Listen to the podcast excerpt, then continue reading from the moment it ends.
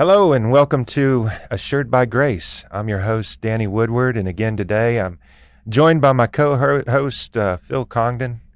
And today we have an an exciting discussion, I think, for you guys.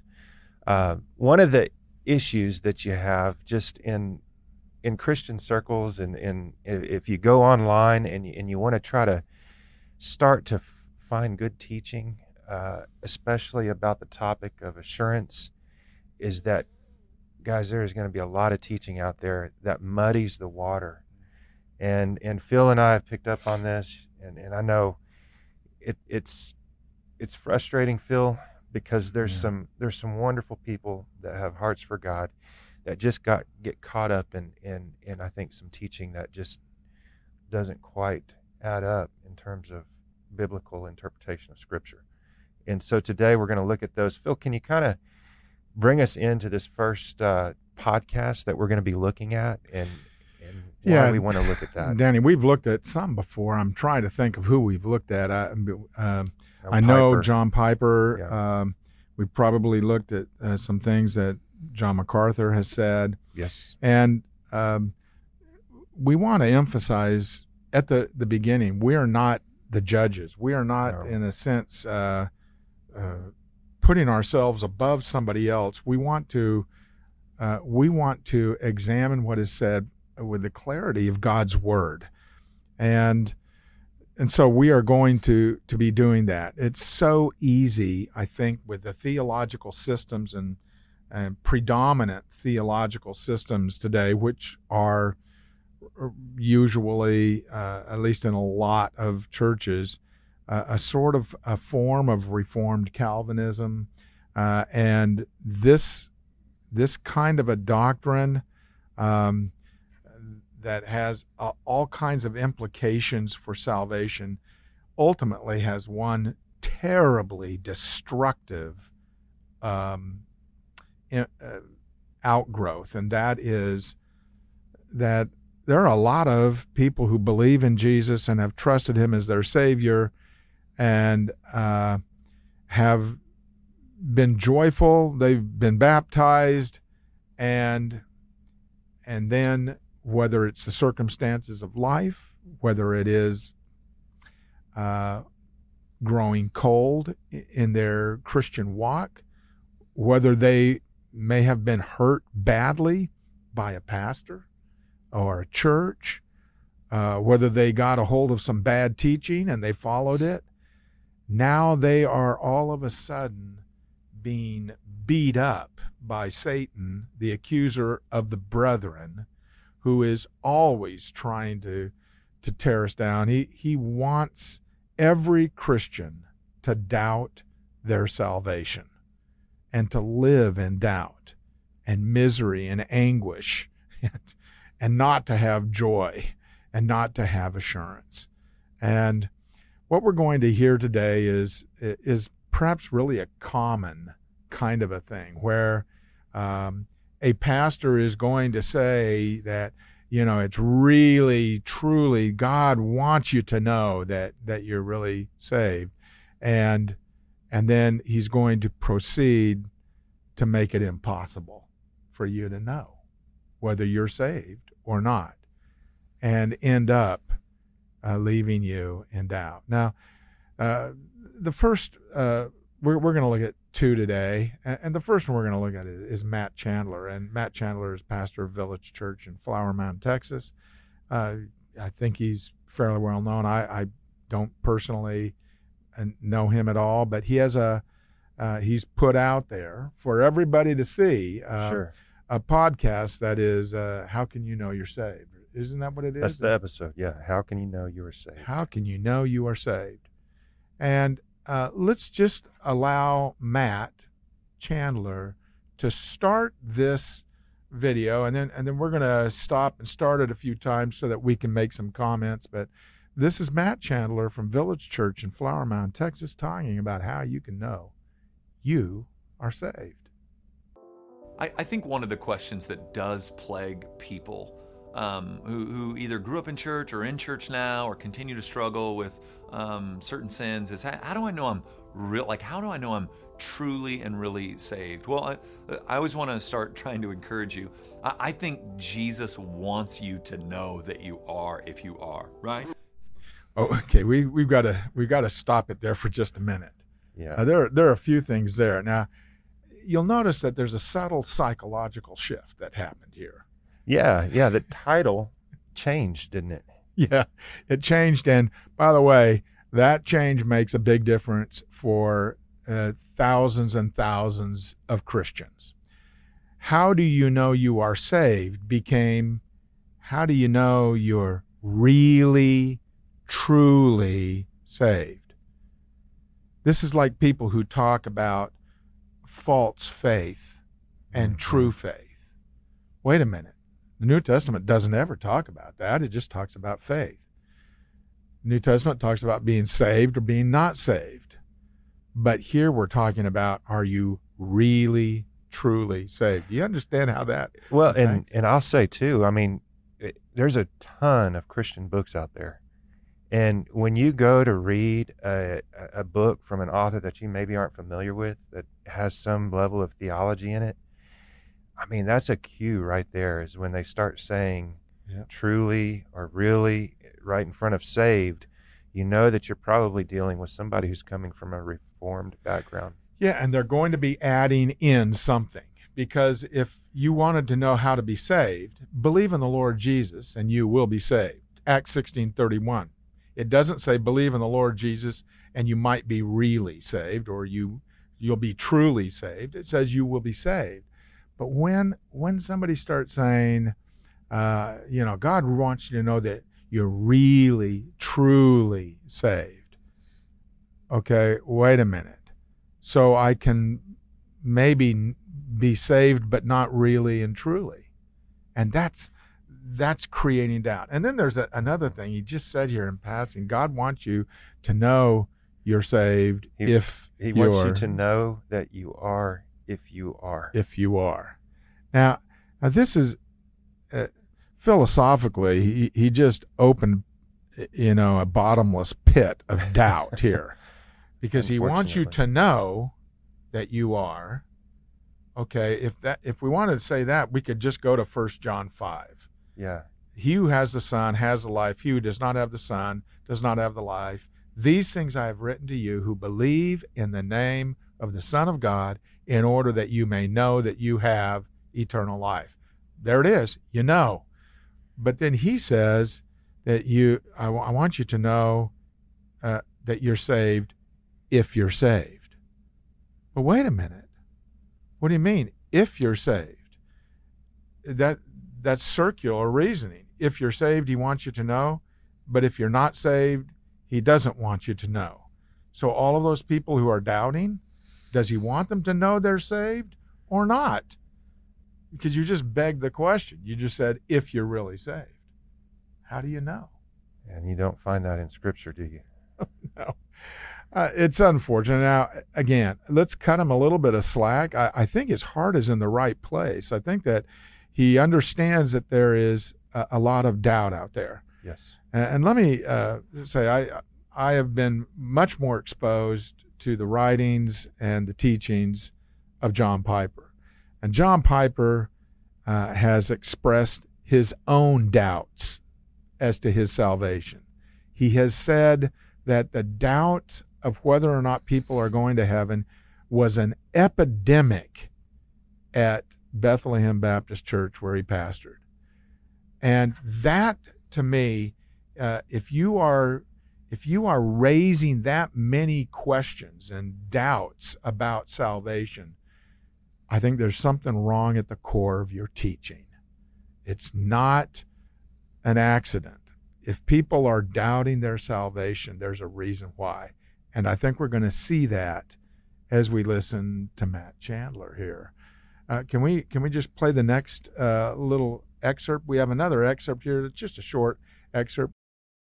In my Bible, I always want to go to Romans 8 on this issue in particular when he, he says that the Spirit testifies to our spirit that we're children of God. And so one of the All right. What does that mean? The Spirit testifies to our spirit.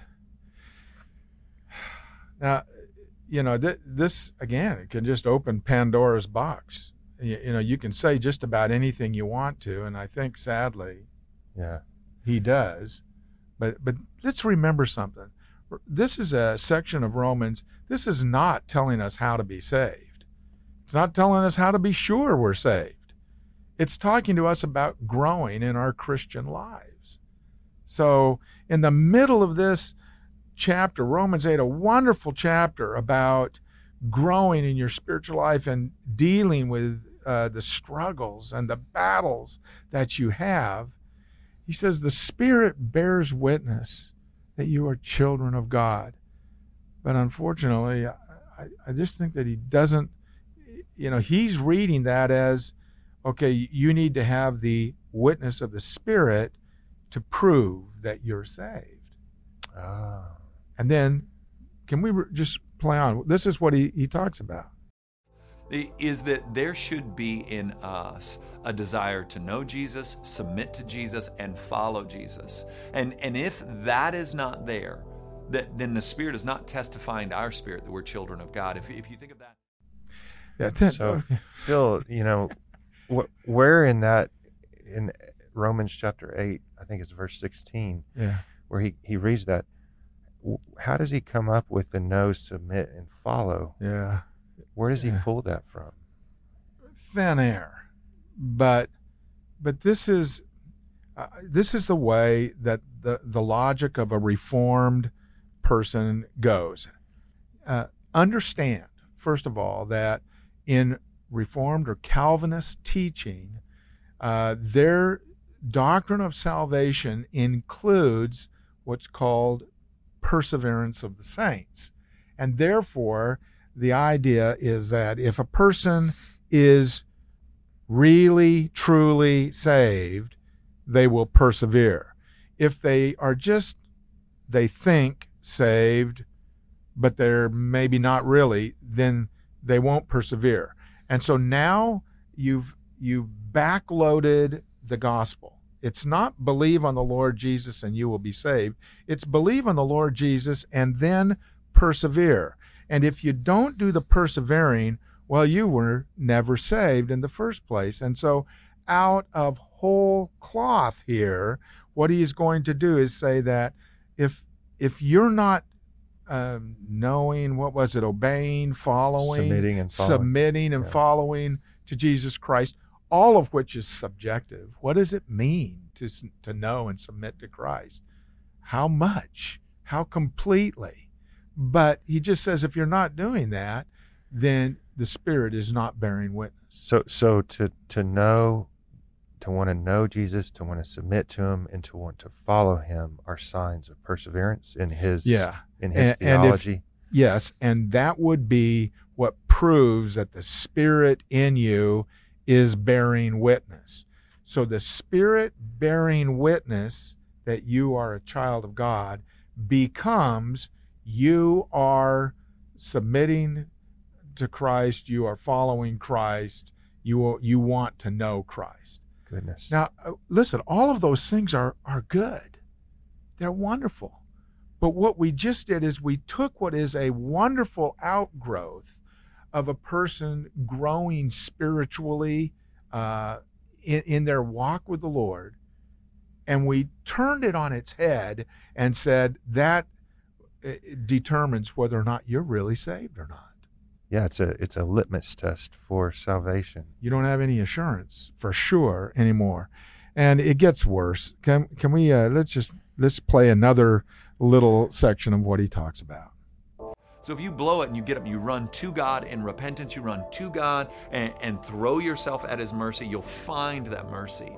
But if you run and try to fix yourself, try to get yourself feeling better about yourself before you come back to God, then you haven't quite understood the gospel. Now, I'm not saying there that if you do that, you're not saved. I'm saying without a hunger to know Him, follow Him, and surrender to Him, then I would be worried, right? So, so I'm not saying you're not saved, but I would say I would be anxious. I would want to have conversations with my pastor. I would want to sit down with some Christians I respect and and ask the question, "Hey, I'm I'm habitually stuck in this, or I'm really struggling with this, or what do I do with this? I'm anxious that I'm not.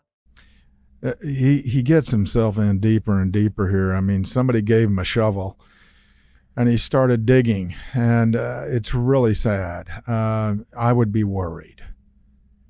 Goodness gracious me! So somebody who believes in Jesus recognizes they are imperfect, and by the way, in, in this uh, in this little short podcast, even he even said that we're all imperfect. Mm-hmm. But then it all becomes a gray area here now. How imperfect? How how much am I failing? And and and if what about when you sin? Uh, do you run to Christ?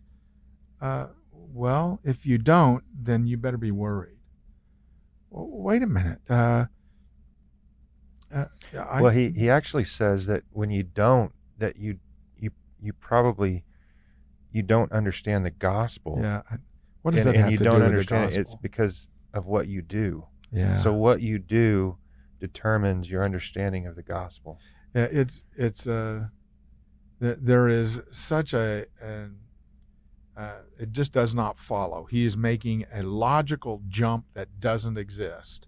And that logical jump is that if you are really, truly saved, you're going to do these things. And if you're not doing those things, go talk to your pastor, uh, you know, because maybe he'll help you do those things. So then you will know that you're really saved. And if you're not doing them enough, maybe your pastor then is going to tell you, well, I don't think you're really saved. And you know what? There is one God and one mediator between God and man, and it ain't your pastor. Mm-hmm. Don't go to your pastor in order to determine whether you're saved or not. You go to Jesus and Jesus alone. And the question is not, uh, you know, am I struggling with sin? Am I saved? The question is, if I'm struggling with sin, go to your pastor if you want to, or some other Christian that you respect, but don't ask them, Am I saved? The question is, Can you help me to find victory over this sin in my life? It has nothing whatsoever to do with whether you are saved or not. Jesus did not die on the cross for our sins so that we could wonder if we're good enough to stay saved or try to live a good enough life to feel like we're really saved. He died so that while we were yet sinners, we could, through faith in Him, be saved. Phil, can we can we mention something about what he talks about when he says he starts to mention the anxiety and almost hmm. Almost that the anxiety is is something that we should look for yeah. and that we should latch onto and that that we should run you know again back to to figure out if we're if it means that we're really not saved yeah. it's like anxiety begets anxiety in this this way of thinking but what does jesus say about anxiety well I know what Paul says says be anxious for nothing, but in everything uh, by prayer and supplication let your requests be made known to God. Don't be anxious. Uh, and certainly not in salvation. What Jesus said, "Come to me, all you that are that labor and are heavy laden, yes. and I will give you rest. Take my yoke upon you. Learn of me. I am meek and lowly of heart. You will find rest for your souls. For my yoke is easy, my burden is light." Matthew 11, 28 to 30. Jesus offered assurance. When in John 6, 47, he said, Whoever believes in me has eternal life. And he didn't say whoever really believes in me or really and truly believes in me. It's whoever believes in me has eternal life. So I, I what unfortunately what Matt has done here is he started off saying, you know, I, you know, God wants you to know you're saved if you're saved, which was a a crazy uh, statement. Really, he shouldn't have just. He just said God wants you to know that you're saved, and He wants you to know you're saved by believing in Him. But now, he, the further he gets, the further we get from any possibility of knowing that we're saved. Uh, there's there's one more um, little clip here. It's about 20 seconds long. Uh, this is right at the end, and and I think he shows his heart here, but unfortunately, he's already uh, killed any any real assurance.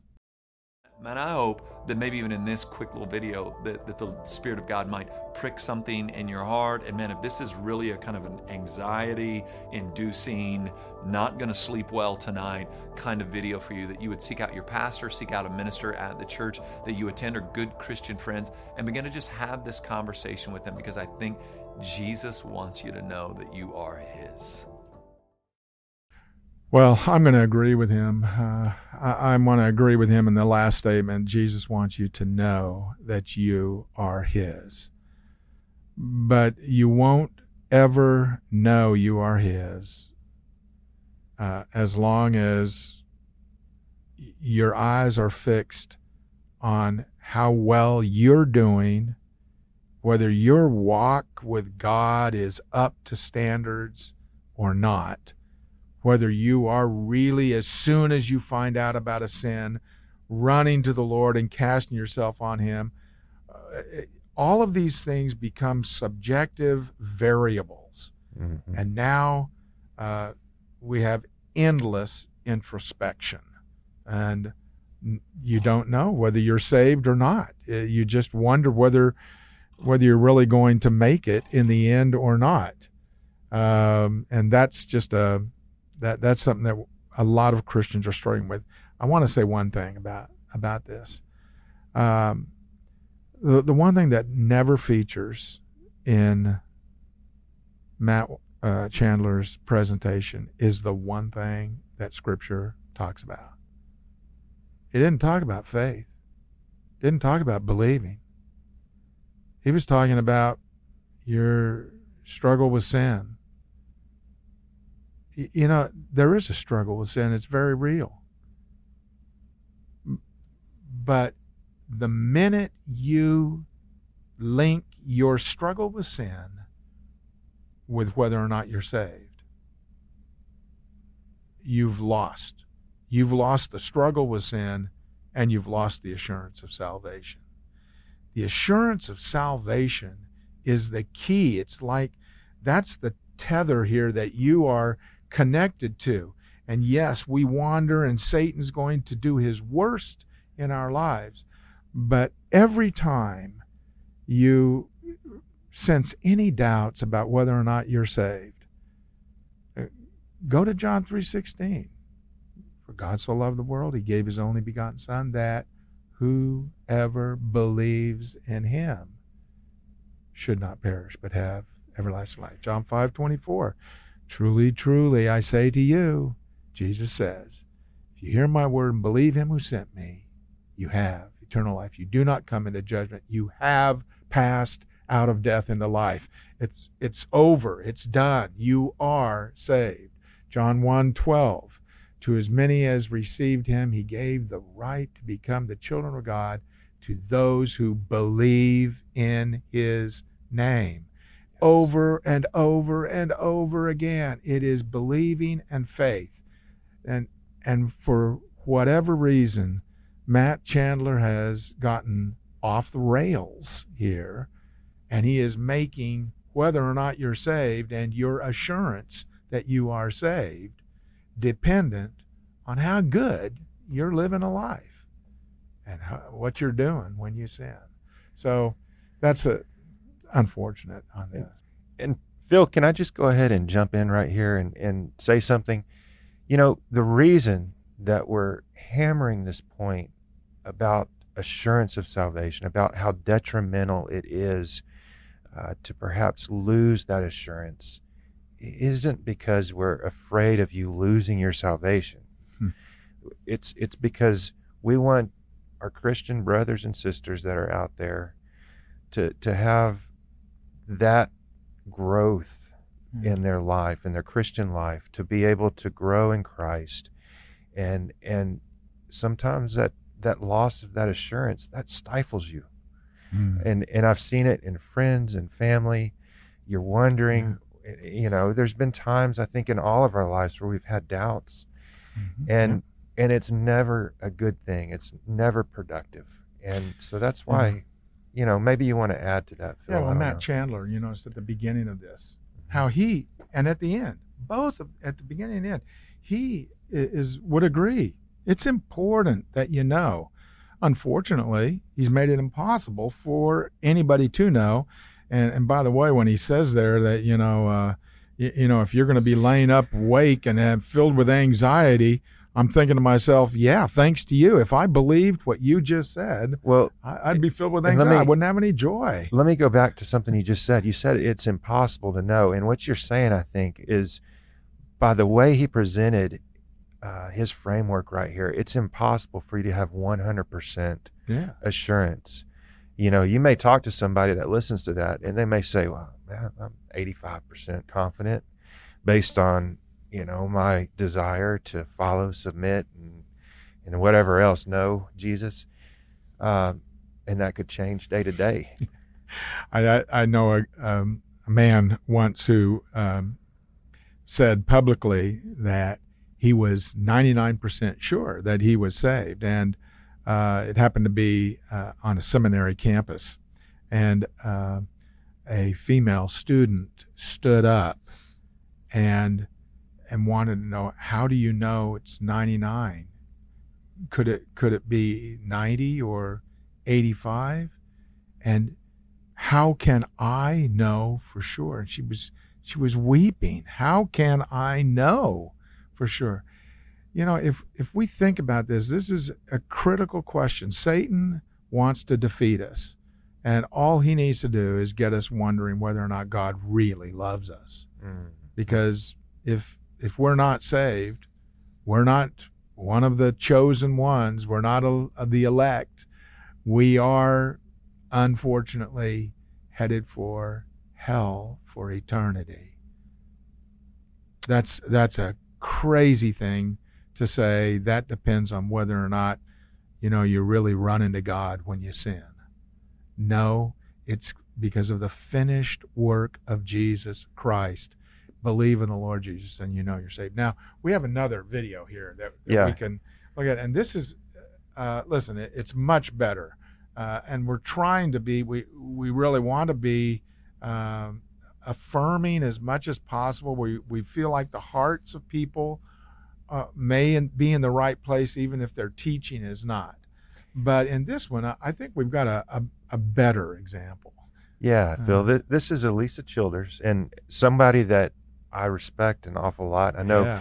you and I both too. listen to her podcast, and she has such insightful thoughts. And we were talking Yeah. before; she's so humble, and uh, so so we're not we're not condemning her at all. I think the issue that we see here, and is this is a perfect example of someone who gets it. Alisa is a grace oriented person, and and she she's always extolling God's grace and in her in her discussions with her guests on her show.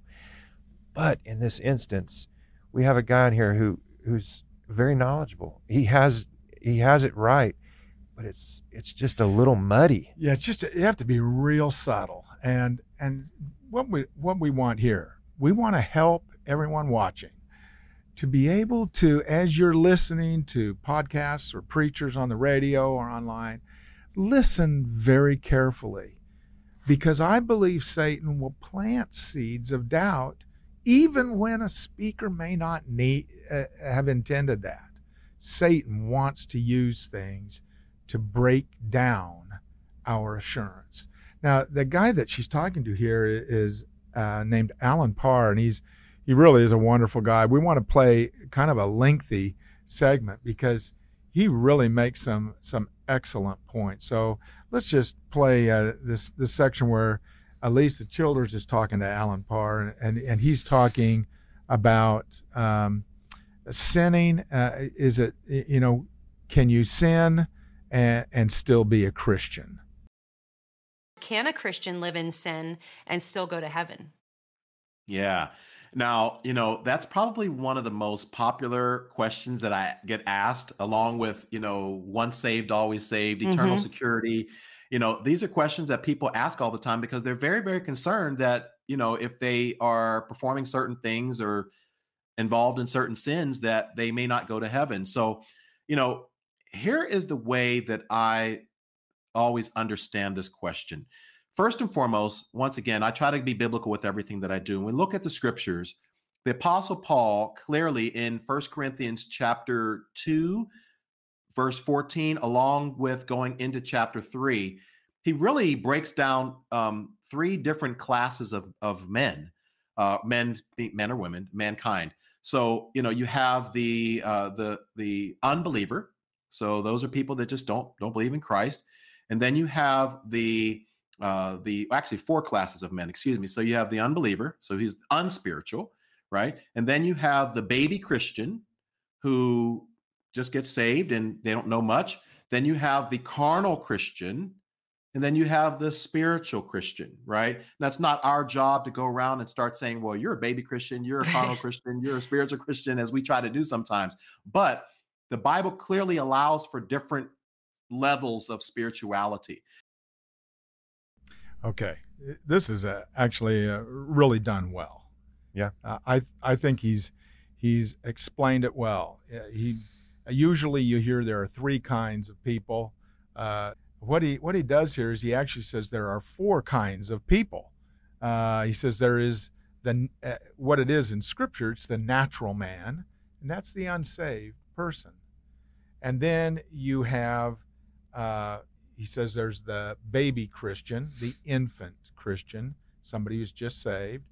Then you he says there's a, another category called the carnal Christian, and the carnal person is a believer, but he's living a life that is uh, more governed by the flesh, carnal. And then there's the spiritual Christian. This is the Christian that is grown and that is grounded and and is and is uh, uh, living a a successful Christian life. By the way, let us be quick to add that doesn't mean he's living a perfect mm. Christian life, but he's he is a man who is growing and pursuing the Lord. So we have four different categories. One is unsaved. The other three are saved. And and I might just say for the the the sake of uh, an interesting parallel. In Jesus' parable of the four soils, you have four different kinds of soils.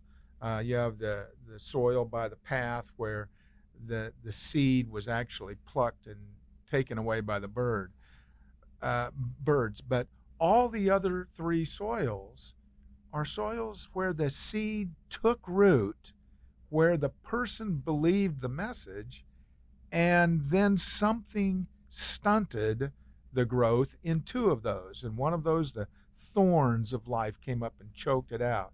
In the other, there was a rocky soil, and the, the roots didn't go down deep, uh, which we all know about in the Texas Hill Country. That's what we have there. But there was some of the good soil where it went down deep and it bore fruit.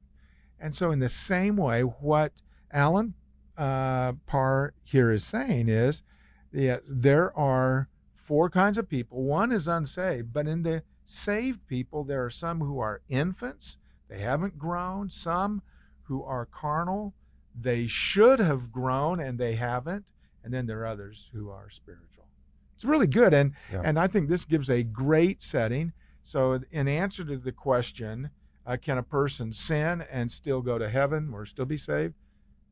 The answer is yes, you can.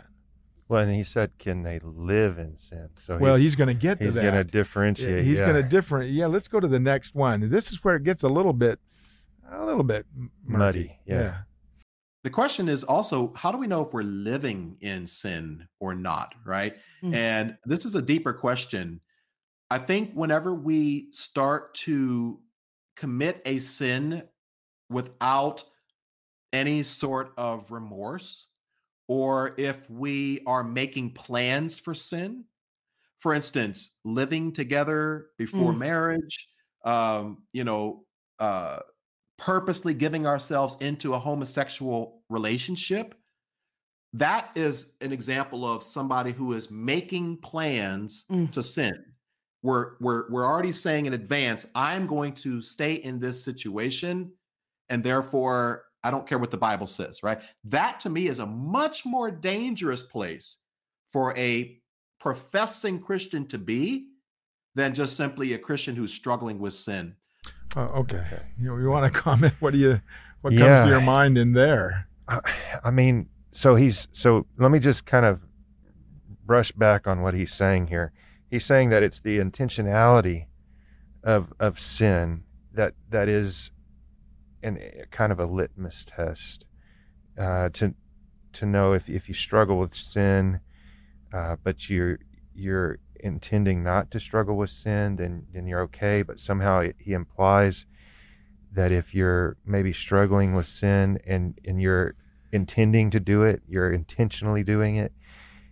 What is he saying when he says you may be in a little bit more precarious, a more position? dangerous Yeah. place. Uh, yeah, and that's that's it. This is that's the the the reason why we wanted to play this because that little statement there is going to cause somebody to say, "Well, wait a minute. Now, I wonder."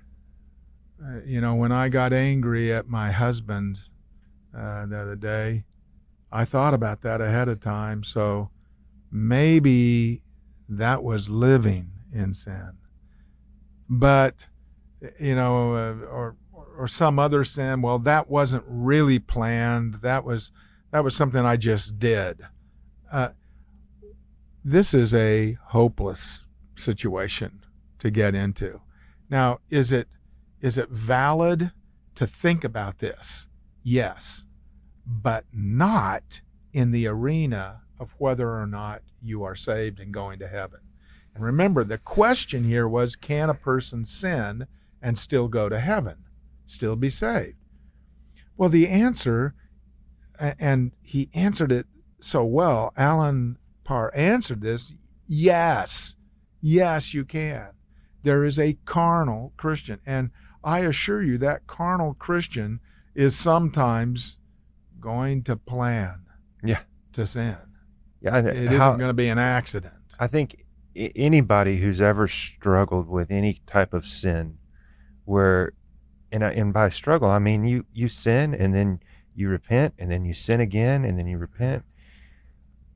There's a you know that you're going to do that and and it's a struggle and I think we've all been there at, at some point or another. Feel it. That's that's just kind of common sense. Yeah, it just it just was so subtle what he said there. And again, I I have no doubt that Alisa and Allen are, are their hearts are in the right place here.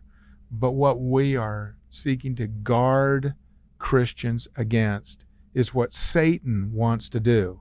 He wants you to listen to that and now to start asking yourself, well, am I just sinning or am I living in sin? Yeah.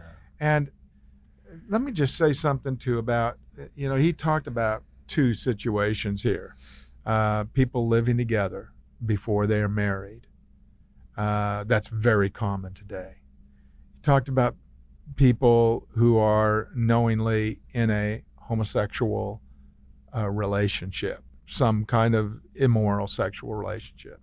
Mhm. And in no way will I belittle those sins. But we've got a problem in the church today. We've got a hierarchy of sins. And so we jump on somebody's living together before they're married. Is that a sin? Yes, it absolutely is. It goes against God's creation uh, foundational decree. A man shall leave his father and mother and cleave to his wife, and only then will they become one flesh. And yet we see from the very dawn of time and throughout the patriarchal age and Israel's history and the church age, have people been doing that? Yes. Have a lot of Christians been doing that? Yes. So now we have to pause and be careful here. Yeah, that's one of the big sins today in the church. Are you living together before you're married? Well, that's a very dangerous place because you're opening yourself up to God's judgment. You're opening yourself up to punishment for that sin. But don't try to link that uh, in some way to whether or not you're saved. let me let me speak to the homosexual issue. There are many, many, there probably are millions and millions who today are being trapped in the dead end, hopeless, sinful, gay lifestyle. It is it, is something that Satan is using to destroy lives. Gay is not gay.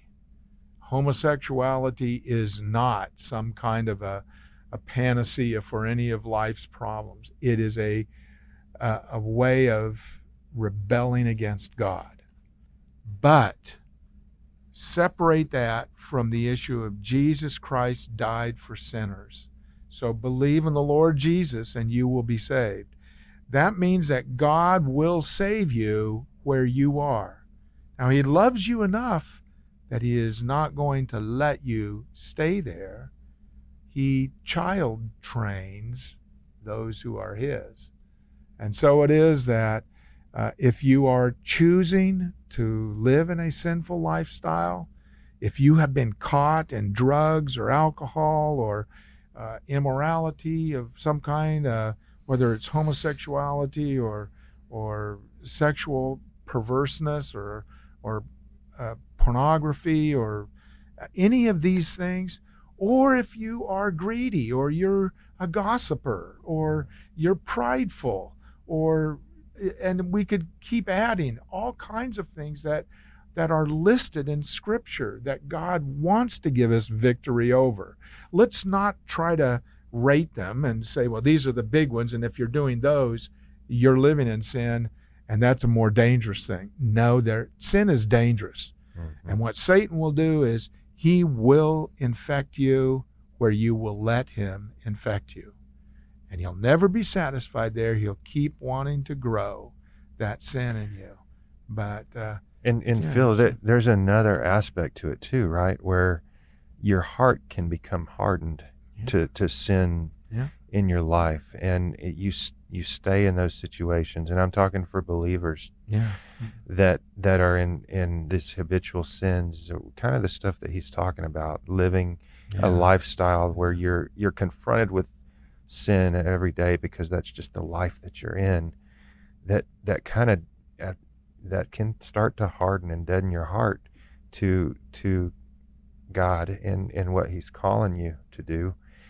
But that's a whole different issue than whether or not you're saved. It is different category altogether. It is possible for a Christian to quench the Spirit.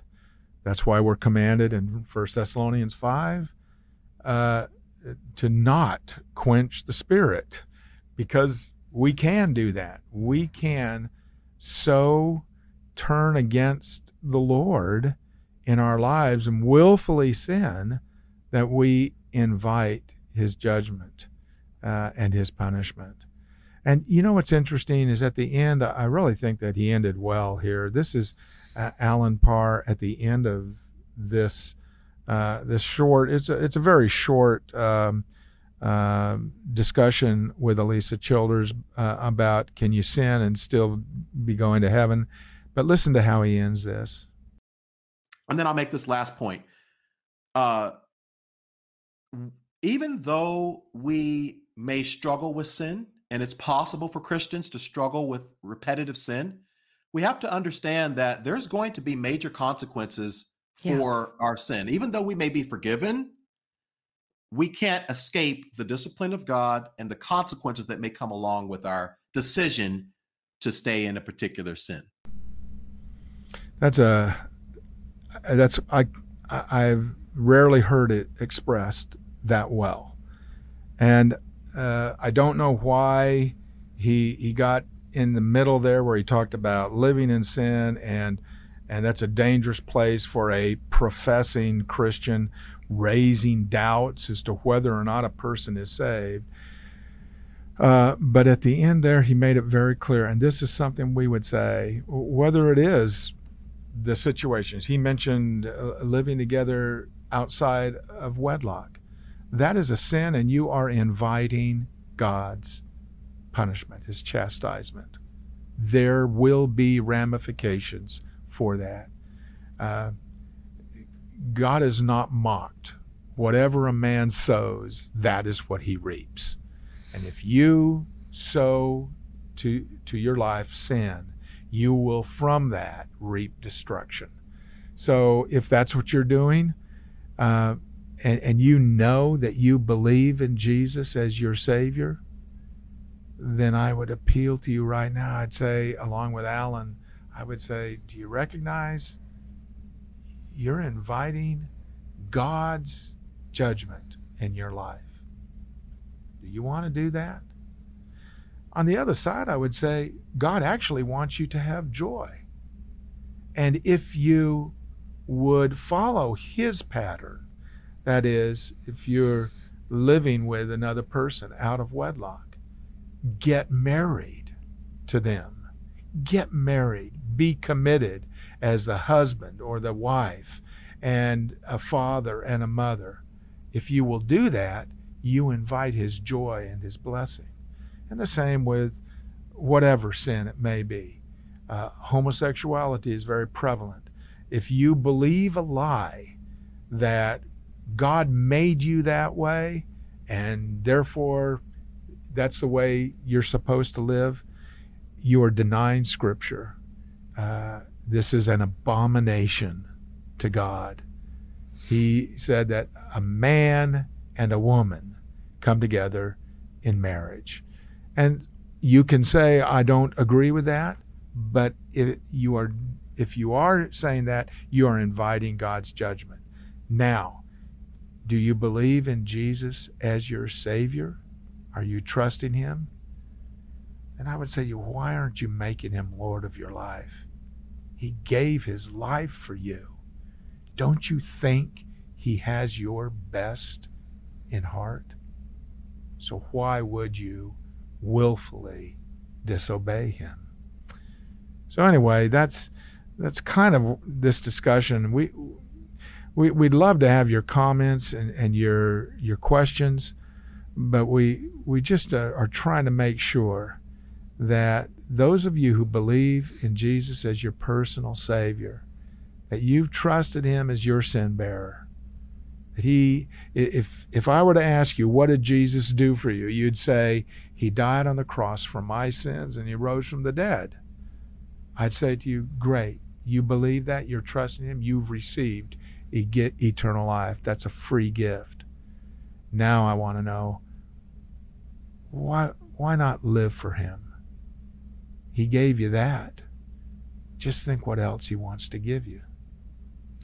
Yeah, it's not a requirement, it's an opportunity. Yeah. And, yeah, that's uh, a great way of, of of putting that. And just think about this. It takes away the doubt. Uh, you, you know, the doubt is gone because I believe in Jesus, that He died for my sin, rose from the dead. Okay, I believe that. Now, let's start tackling the myriad of ways. And boy, I mean, in our lives, how many ways does Satan try to? It's to it's like playing whack a mole, man. You, you knock one out, and, you, and God helps you through it, and then you've got two more that pop up in another Yeah. area. And uh, uh, one of the if if you know somebody uh, that that that is is fighting, struggling with sin in their lives, and that because of that, maybe they've heard something like what we've played for you today, especially something like what Matt Chandler had to say, and and they are thinking, well, I must not be saved, and therefore they're just going to wander off into that destructive lifestyle. Why don't you get alone with them and say, let me ask you something. Do you do you believe that Jesus died for your sin? Do you believe he rose from the dead? You believe this is God sent his son here? And if they say to you, yes, I do, I believe that, then at this point you can say, listen, we're all struggling with sin. I know you are, and I know that Satan's trying to to get you to think God doesn't love you. But we want you to know that because you believe in Jesus, you belong to God. And we're here. We want to help you have victory over other areas in your life, whatever it is, where Satan's trying to really mess you up. That's, Absolutely. So, anyway, we look forward to hearing from you. Thanks. Thanks, Phil.